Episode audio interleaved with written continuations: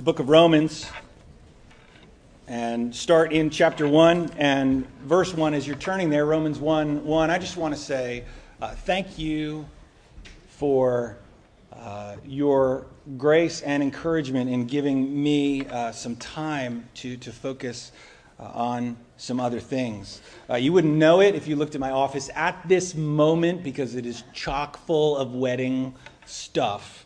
Uh, but I was able to, I believe, finally move into my office, get rid of a bunch of paper files, get rid of all those stacks of papers that are like, there's things hidden in here that you need to do that you've forgotten about, you know, and to just offload all that. Uh, I'm extremely thankful to Scott and to Jerry for their support throughout this.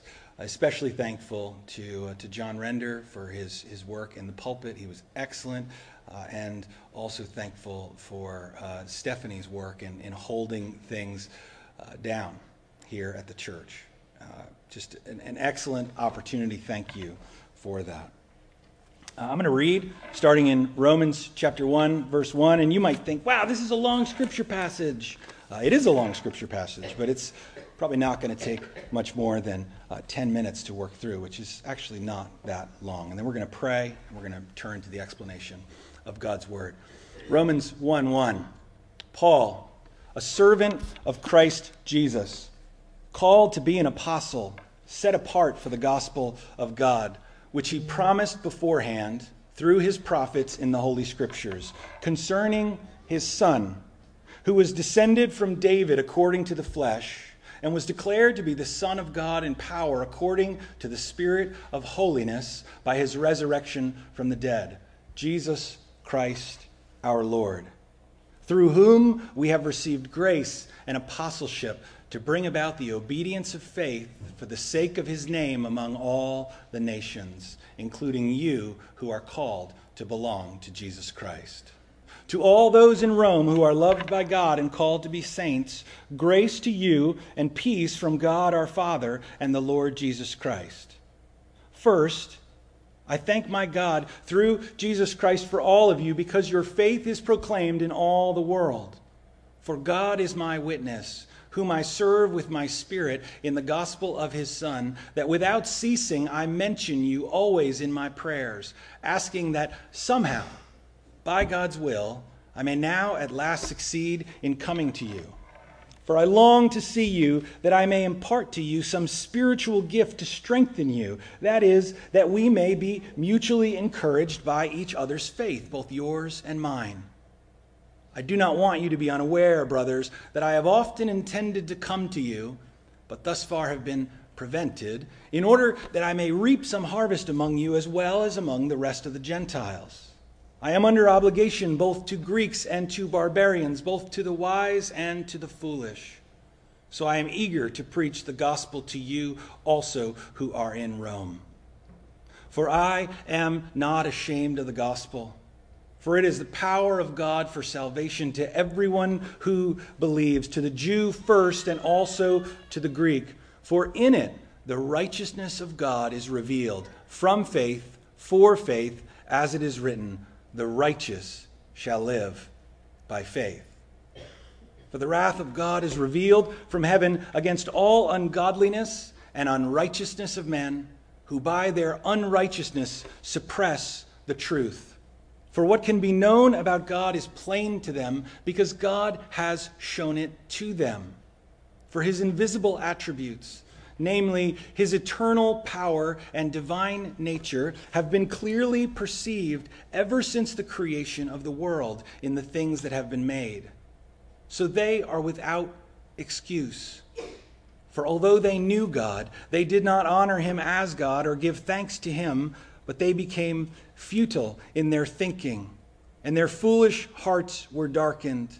Claiming to be wise, they became fools and exchanged the glory of the immortal God for images resembling mortal man and birds and animals and creeping things.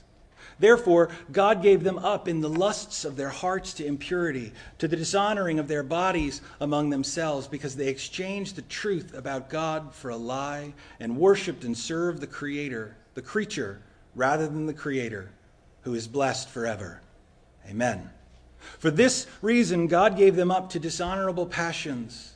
For their women exchanged natural relations for those that are contrary to nature, and men likewise gave up natural relations with women and were consumed with passion for one another, men committing shameless acts with men and receiving in themselves the due penalty for their error. And since they did not see fit to acknowledge God, God gave them over to a debased mind to do what ought not to be done. They were filled with all manner of unrighteousness, evil, covetousness, malice. They are full of envy, murder, strife, deceit, maliciousness. They are gossips, slanderers, haters of God, insolent, haughty, boastful, inventors of evil, disobedient to parents, foolish, faithless, heartless, ruthless though they know God's righteous decree that those who practice such things deserve to die, they not only do them, but give approval to those who practice them. Therefore, you have no excuse, O man, every one of you who judges. For in passing judgment on another, you condemn yourself, because you, the judge, practice the very same things. We know that the judgment of God rightly falls on those who practice such things. Do you suppose, O oh man, you who judge those who practice such things and yet do them yourself, that you will escape the judgment of God? Or do you presume on the riches of his kindness and forbearance and patience, not knowing that God's kindness is meant to lead you to repentance? But because of your hard and impenitent heart, you are storing up wrath for yourself on the day of wrath when God's righteous judgment will be revealed. He will render to each one according to his works. To those who by patience in well doing seek for glory and honor and immortality, he will give eternal life.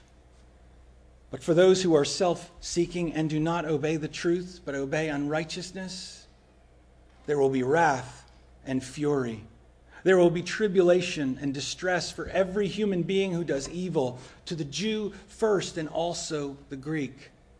But glory and honor and peace to everyone who does good, the Jew first and also the Greek. For God shows no partiality. For all who have sinned without the law will also perish without the law, and all who have sinned under the law will be judged by the law. For it is not the hearers of the law who are righteous before God, but the doers of the law who will be justified. For when Gentiles who do not have the law by nature do what the law requires, they are a law to themselves, even though they do not have the law.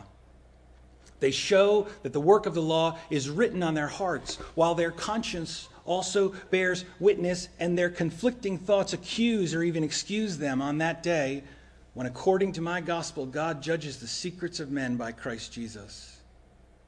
But if you call yourself a Jew and rely on the law and boast in God and know his will and approve what is excellent because you are instructed from the law, and if you are sure that you yourself are a guide to the blind, a light to those who are in darkness, an instructor of the foolish, a teacher of children, having in the law the embodiment of knowledge and truth, you then who teach others, do you not teach yourself? While you preach against stealing, do you steal? You who say that one must not commit adultery, do you commit adultery? You who abhor idols, do you rob temples? You who boast in the law dishonor God by breaking the law. For as it is written, the name of God is blasphemed among the Gentiles because of you. For circumcision is indeed of value if you obey the law, but if you break the law, your circumcision becomes uncircumcision. So if a man who is uncircumcised keeps the precepts of the law, will not his uncircumcision be regarded as circumcision? Then he who is physically uncircumcised but keeps the law will condemn you who have the written code and circumcision but break the law. For no one is a Jew who is merely one outwardly, nor is circumcision outward and physical. But a Jew is one who is merely, uh, but, but a Jew is one inwardly. And circumcision is a matter of the heart by the Spirit, not by the letter. His praise is not from man, but from God. Then what advantage has the Jew? Or what is the value of circumcision? Much in every way. To begin with, the Jews were entrusted with the oracles of God. What if some were unfaithful? Does their faithlessness nullify the faithfulness of God? By no means. Let God be true, though everyone were a liar, as it is written, that you may be justified in your words and prevail when you are judged.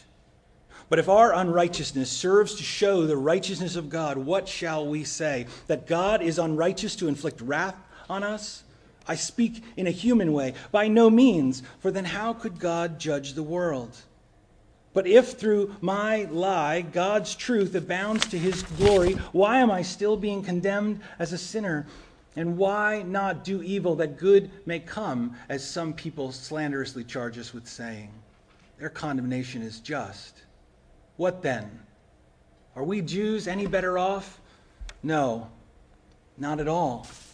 For we have already charged that all, both Jews and Greeks, are under sin, as it is written None is righteous, no, not one. No one understands. No one seeks for God. All have turned aside. Together they have become worthless. No one does good, not even one. Their throat is an open grave. They use their tongues to deceive. The venom of asps is under their lips. Their mouth is full of curses and bitterness. Their feet are swift to shed blood. In their paths are ruin and misery, and the way of peace they have not known. There is no fear of God before their eyes. Now we know that whatever the law says, it speaks to those who are under the law, so that every mouth may be stopped, and the whole world may be held accountable to God. For by works of the law, no human being will be justified in his sight, since through the law comes the knowledge of sin. But now, the righteousness of God has been manifested apart from the law. Although the law and the prophets bear witness to it, the righteousness of God through faith in Jesus Christ for all who believe. For there is no distinction. For all have sinned and fall short of the glory of God and are justified by his grace as a gift through the redemption that is in Christ Jesus, whom God put forward as a propitiation by his blood to be received by faith. This was to show God's righteousness because in his divine forbearance he had passed over former sins. It was to show his righteousness at the present time, so that he might be just and the justifier of the one who has faith in Jesus. And what becomes of our boasting? It is excluded. By what kind of law? By a law of works. No, but by the law of faith. For we hold that one is justified by faith apart from works of the law. Or is God the God of Jews only? Is he not the God of Gentiles also? Yes, of Gentiles also, since God is one, who will justify the circumcised by faith and the uncircumcised through faith. Do we then overthrow the law by this faith? By no means. On the contrary, we uphold the law. Father, we have read your word, and I believe in many places because I, I feel it myself. It preaches as it is read. There is little need in some places for explanation because your word is clear. And so, Father, I pray that as we open up this text this morning and as we move quickly through it and as we describe the condition of the human being before you, I pray that as we feel the condemnation of some of these passages, I pray that we would feel the broad sweep of the first three chapters of Romans. As we move from the state of man before God because of our own works we move through that idea and we are brought to the good news about Jesus Christ. And I pray that we would hear it and see it in a way that makes your work, Father, through your Son, Jesus, empowered by the Holy Spirit. I pray that it would bring joy and humility to our hearts. I pray that we would delight in the truth of the good news about Jesus this morning and that we would feel afresh because perhaps we have not felt that joy in a long time. Maybe it's, maybe it's just been a short time. Something has robbed our joy and we, are, we, we feel like we're down in a pit. Maybe we just had a bad day yesterday and need to be reminded of the gospel. I pray that you would speak to us now, Lord, from this text in Jesus' name. Amen. Imagine with me for a few moments, uh, imagining, imagine coming to church and hearing that a letter had arrived. Uh, a letter from someone eminent and important in the church, not, not just anyone, but a teacher a teacher of the church. The letter has come from Paul, and he is one of the apostles, one of those specifically commissioned and sent by God to preach the gospel. Now, the gospel is the good news. That's what that word means. And it's news, Paul says at the beginning of the letter, as, as you're beginning to hear it read, Paul gives this explanation that, that the good news is something that the Old Testament scriptures have been promising. If you know the story about the world being created good and then falling into sin, then in the early chapters of Genesis, God makes a promise to Abraham that he will bless the whole world through Abraham's generations, through his children. And the story of the Old Testament and then the, the beginning of the, the books of the New Testament describe how Jesus was coming in the Old Testament, and how he arrived in, in Matthew, Mark, Luke, and John and brought life to the world. The good news, Paul says, is all about Jesus Christ, proven to be the Son of God by his resurrection. You probably would have enjoyed hearing that, that, that Paul was praying for you, that he was thankful for the church in Rome, that he longed to be in their presence. He says in verse 13 that he's wanted to travel to them many times, but he's often been prevented. He wants to come to them, verse 11 says, to encourage and to help them, and to see people outside of the church come to know Jesus Christ but he's also excited to be among them and to preach the gospel to them. I've always found that to be an interesting statement that he says, I'm eager to preach the gospel to you at Rome. Do you just mean people who don't believe it? No, he means to the Christians as well. Why? Because we need to be reminded, don't we? Life goes on throughout the week or through the months and the years, and the truth of the gospel comes under attack by many other ideas, and our trust in it or our awareness of it or our abiding in it can be slowly but surely chipped away.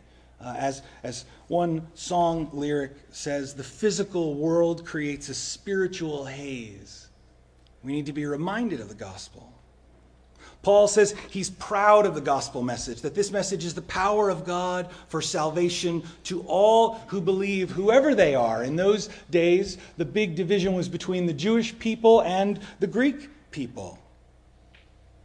The righteousness of God is revealed in the gospel, and as we'll see, Paul is talking about two kinds of righteousness. But he's very clear to point out in the very beginning that the just or the righteous are the ones who live. That, that the righteous shall live by faith. And that's where he tips his hand and says that the, the first, he, he, shows, uh, he shows what he's going to do, that the first kind of righteousness that we can pursue is a, is a trap, it's a dead end, it cannot be done. It can only be done by one. The righteous live by faith. This is a message that's solidly taught in the Old Testament. Paul describes the first kind of righteousness, and as this, this story is told, as he's, as he's working through what it means to be righteous, the gospel doesn't really sound like good news right? You know, as we were reading those chapters, it was like, oh, yeah, it's Romans, and we're reading scripture. And then it probably got a little dark, and it was like, oh, what are we talking about now? And then maybe it got a little darker, and you're like, wow, this is kind of actually a little depressing, right? And then it gets to, there's no one good, not even one. And, and a mom is thinking, like, not even my baby, you know? Or somebody's thinking, I don't know, I try to be good. Really? Is it all that bad? Before we hear the good news, we need to hear the bad news. Paul says that God's wrath is revealed from heaven against all unrighteousness. These are the things which God says, do this, live this way, and we say, I refuse. Or he says, don't do these things, and we say, those are actually my favorite things. I'm going to do them unrighteousness. And then there is ungodliness. And this is the, we were created to live in fellowship with God, in communion with Him, in dependence on Him. And ungodliness is the way in which we refuse to depend on Him, to conform to His will for our lives. Paul says that we know this in our hearts in verse 18 of chapter 1. But we suppress that truth because we are unrighteous.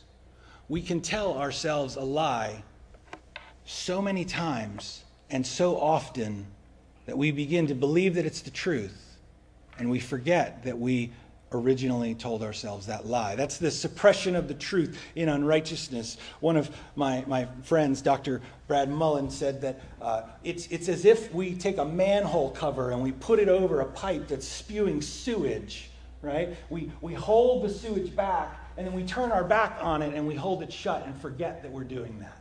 The truth is, is, is, is beating in to our lives. But, but we love our condition. We love what we love because our hearts are wrong, and so we, we, we wall off the truth. I did say sewage a minute ago. The truth is not sewage. The truth is good. It's pure, clean water. We, we hold that back, and then we forget that we're doing it. And someone may come along and say, you know, the truth about God and the truth about righteousness is evident to you.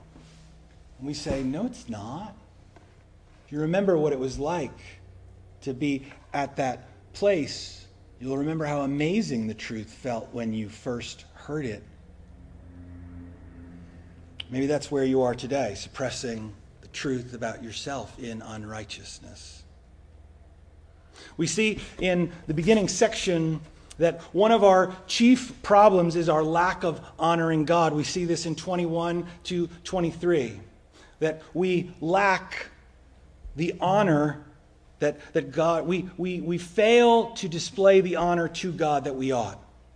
Some might think that other sins are worse, like murder or lying, but failing to honor and recognize God, this is huge. This is a sin against the God who created us to live in a particular way.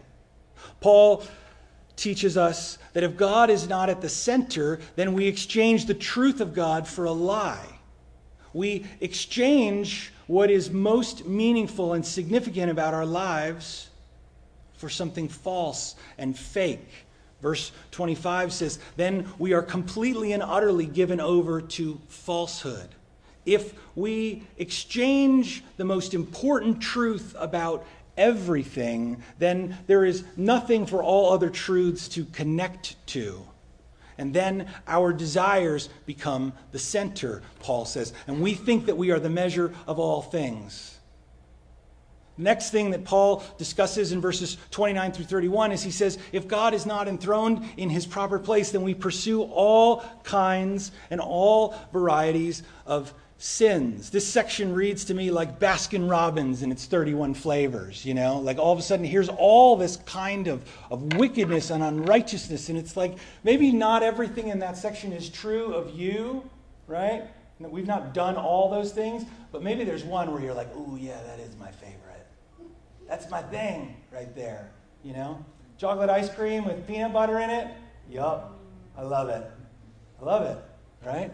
There's something in there as, as Paul lays out the sins of humanity. We're like, not that one, not that one, not that one, not that. Oh, that one. Yup.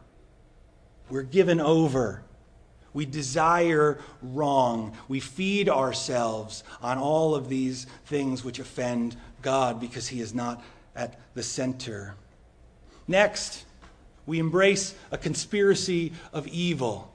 There is a network that exists within the world. I believe this is what Paul and John and others define as the world, not the earth, but the way that people think when they're separated from God. There's a network where, knowing that we deserve God's wrath for our sin, we approve others who practice similar sins. We know the wrongness of sin, but we delight in it, he says in verse 32.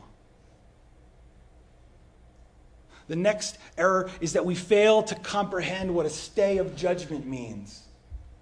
We think that because judgment does not come immediately for sin, that sin is okay. We think that because, because God does not throw down a lightning bolt and stop us, right? Or speak to us from heaven and say, cut that out, that that means that He's not concerned. Or that judgment isn't coming. Or that He doesn't care or that he doesn't keep records, or even, as some have said, that he does not exist. But we miss the point. Paul says this Do you presume on the riches of his kindness and his forbearance and his patience, not knowing that his kindness is meant to lead you to repentance? When we embrace a lie and forsake the truth, we miss the idea of grace. We think no judgment, no problem, instead of thinking judgment delayed gives me time to make everything right. We feel we have no need to make it right. Paul then goes on to say that humanity thinks that the good that we do will cancel out the bad.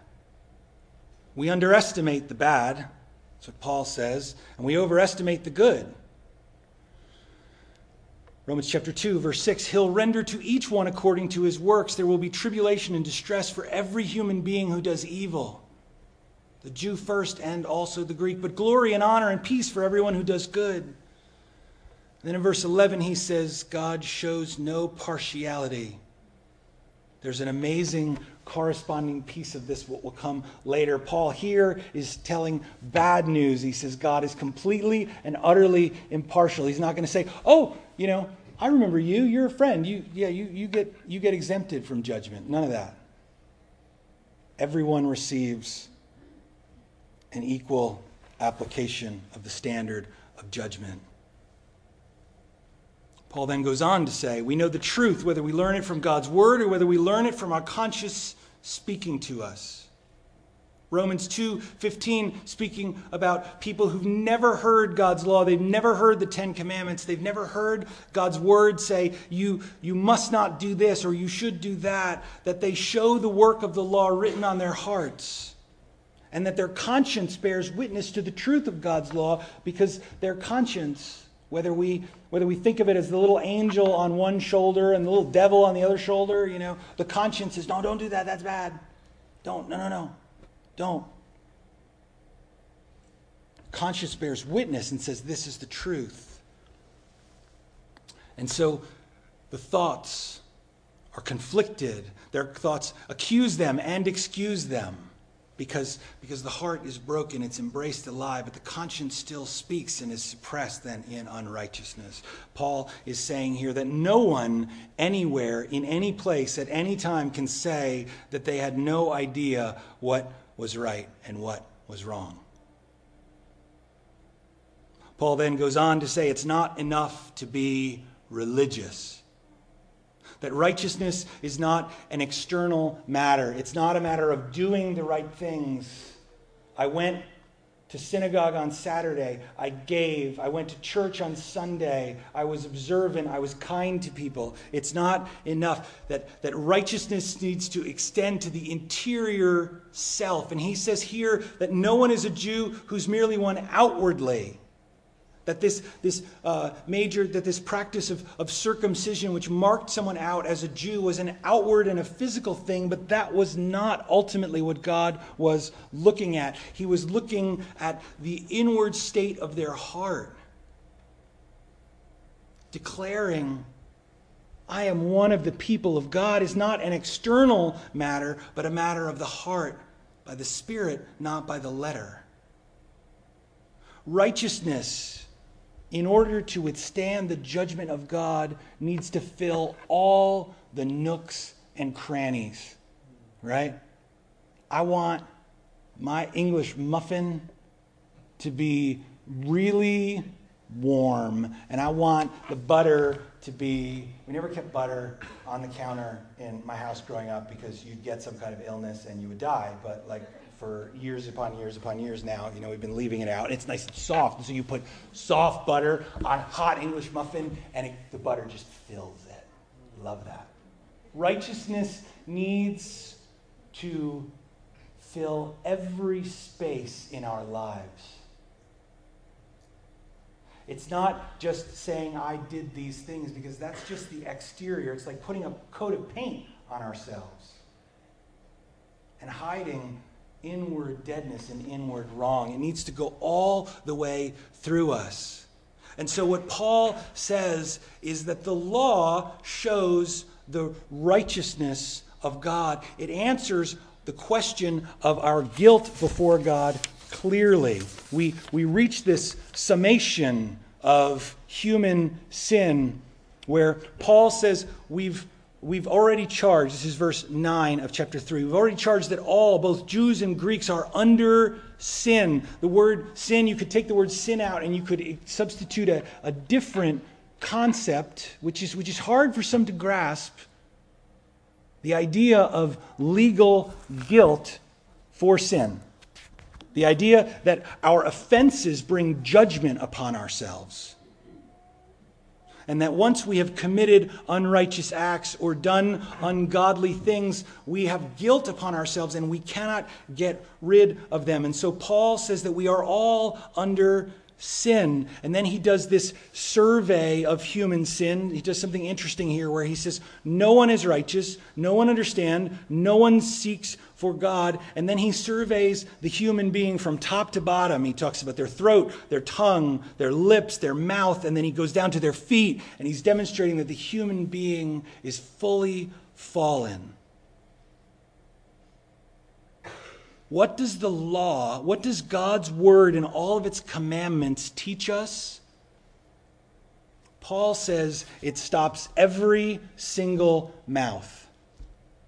That anybody who would say to God on Judgment Day, You didn't do enough to teach me. You didn't, you didn't say enough. I didn't know. My parents never taught me. This never happened. You know, like no one ever preached to me. I never read your Bible.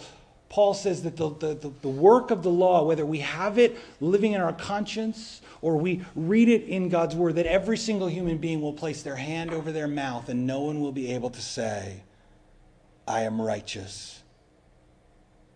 And then he says in verse 20, by works of the law, no human being will be justified in his sight, since through the law comes the knowledge of sin as Paul talks about the righteous living before God, he's teaching us this that righteousness of the first kind is this be perfect.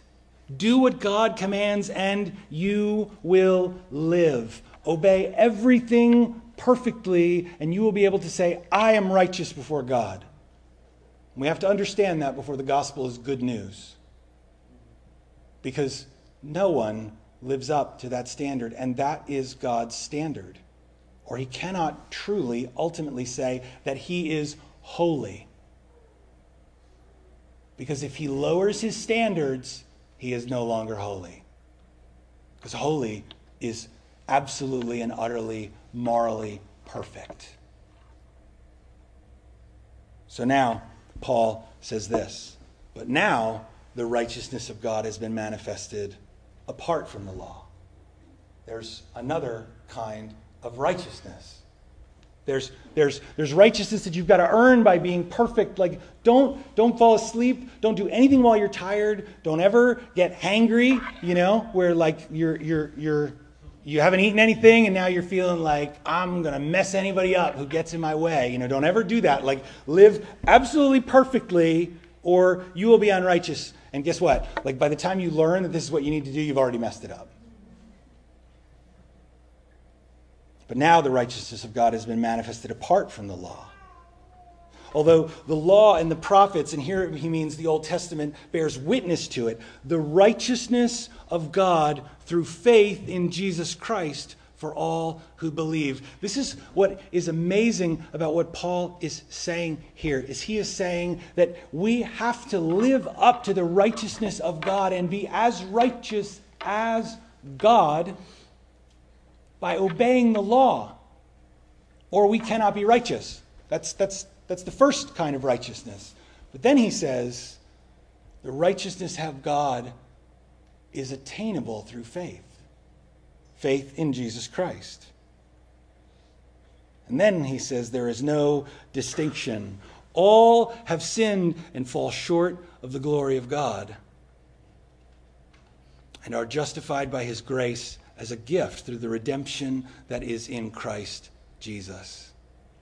What he is saying here is that all are in this condition of needing righteousness in order to stand in his presence and satisfy his demands. And they cannot be attained by striving, but because God is gracious, he will grant that righteousness. He will give it to whoever believes. All have sinned and fall short of the glory of God. And all can be justified by his grace as a gift if they will receive it. How does this righteousness come to pass? How do we how do we get it? How do we know that it's there? It comes to pass through the redemption that is in Christ Jesus. That that he comes and lives a perfect life he never sins. He never deviates from the law. Not once. He obeys everything perfectly. Not just the commands that regulate the exterior, but his thought life is pure and his reactions are perfect and everything that he does is good. And he earns by his actions the first kind of righteousness. He is perfectly obedient. And then he goes to the cross as a human being, he can take the place of another human being. As the Son of God, he is of infinite worth and value and can die for every human being. And so it says here in verse 25 that God puts him forward as a propitiation by his blood. A propitiation is an offering that turns away wrath right? If, if you have a super important thing to do at work and you're having one of those days and you're really late and you think everybody's going to be angry at me and you're like, but because I'm, I'm, I'm 30 minutes late, I'm already late, I'll just be 10 more minutes late, but I will stop and I will get donuts. Right? You know, and then you show up and you, you have this present. Everybody's like, oh, you were late, but you brought donuts, right? Like, we are satisfied. Okay, fine. God is angry over sin and over the lack of righteousness. But he says, This will suffice. This will satisfy the demands of my wrath. That the Son receive the punishment for those who can never pay off their sins, those who can never satisfy the demands of our wrath. How do we receive the blessing of the, the righteousness of Christ? We, we receive the righteousness that He lived in His life by faith, and God applies our sins to Jesus when we believe. Paul says here, this is to show God's righteousness. In the past, he saved people in the Old Testament. He saved Abraham and David and others. Why? Because he knew that their sins would one day be punished. And so he, he excused their sins, he, he covered them. He passed over former sins. But he also shows his righteousness at the present time because God is holy and he is completely and utterly righteous. He demands that we behave in a righteous way, but He is also a gracious God, and so He will solve the problem for humanity who needs a solution because we cannot fix this ourselves. We are made right by God's gracious gift. He cares and He pursues us and He draws us to Himself. He saves us through the work of Jesus on the cross. Jesus was not forced into doing what He did. He agreed with His Father that He would come and live this perfect life and take sin upon Himself, receive the penalty for sin in Himself. He is a wrath receiver. And that means that we can be grace receivers. We simply believe. God is just because he punishes. And who among us has not felt when someone has wronged us or wronged someone that we love, we think this is not right. Someone needs to be punished. When we think that, we affirm the work of God on the cross. Someone has to be punished, or the universe is not just. There is no meaning in righteousness if somebody ultimately doesn't get punished. But God says, I will take the punishment. Jesus willingly receives it. God puts the sin on him. Jesus is punished, and we are pronounced righteous. Some might say, that's not fair. My answer to my children is always, the universe is not fair. I believe that God is not fair, He is gracious. He does not give us what we deserve. We get what we don't deserve. That's grace. This is a, a solution to our lack of creator honor, okay? The first sin, remember that the big sin is that we don't acknowledge God's place in the universe. We have a gracious creator who's willing to extend kindness to us even though we ignore him. This is a solution to being given over to falsehood. God restores our access to Himself. We walked away, but He pursues us in grace. Romans 5, verse 1 says, Therefore, since we have been justified by faith, we have peace with God. And verse 2 says, We have access by faith into the grace in which we stand. This is a solution to the mind that and heart that hungers for sin, our union with Christ breaks the power of sin in our lives. We see this in Romans 6. The one who has died has been set free from sin. And we'll see as we work through Romans that we are united with him. We die the death that he died spiritually, and therefore we are free from the power of the law. We are freed from the conspiracy of evil. Having access to the truth by the power of the Spirit, we are able to press forward in the renewal of our minds.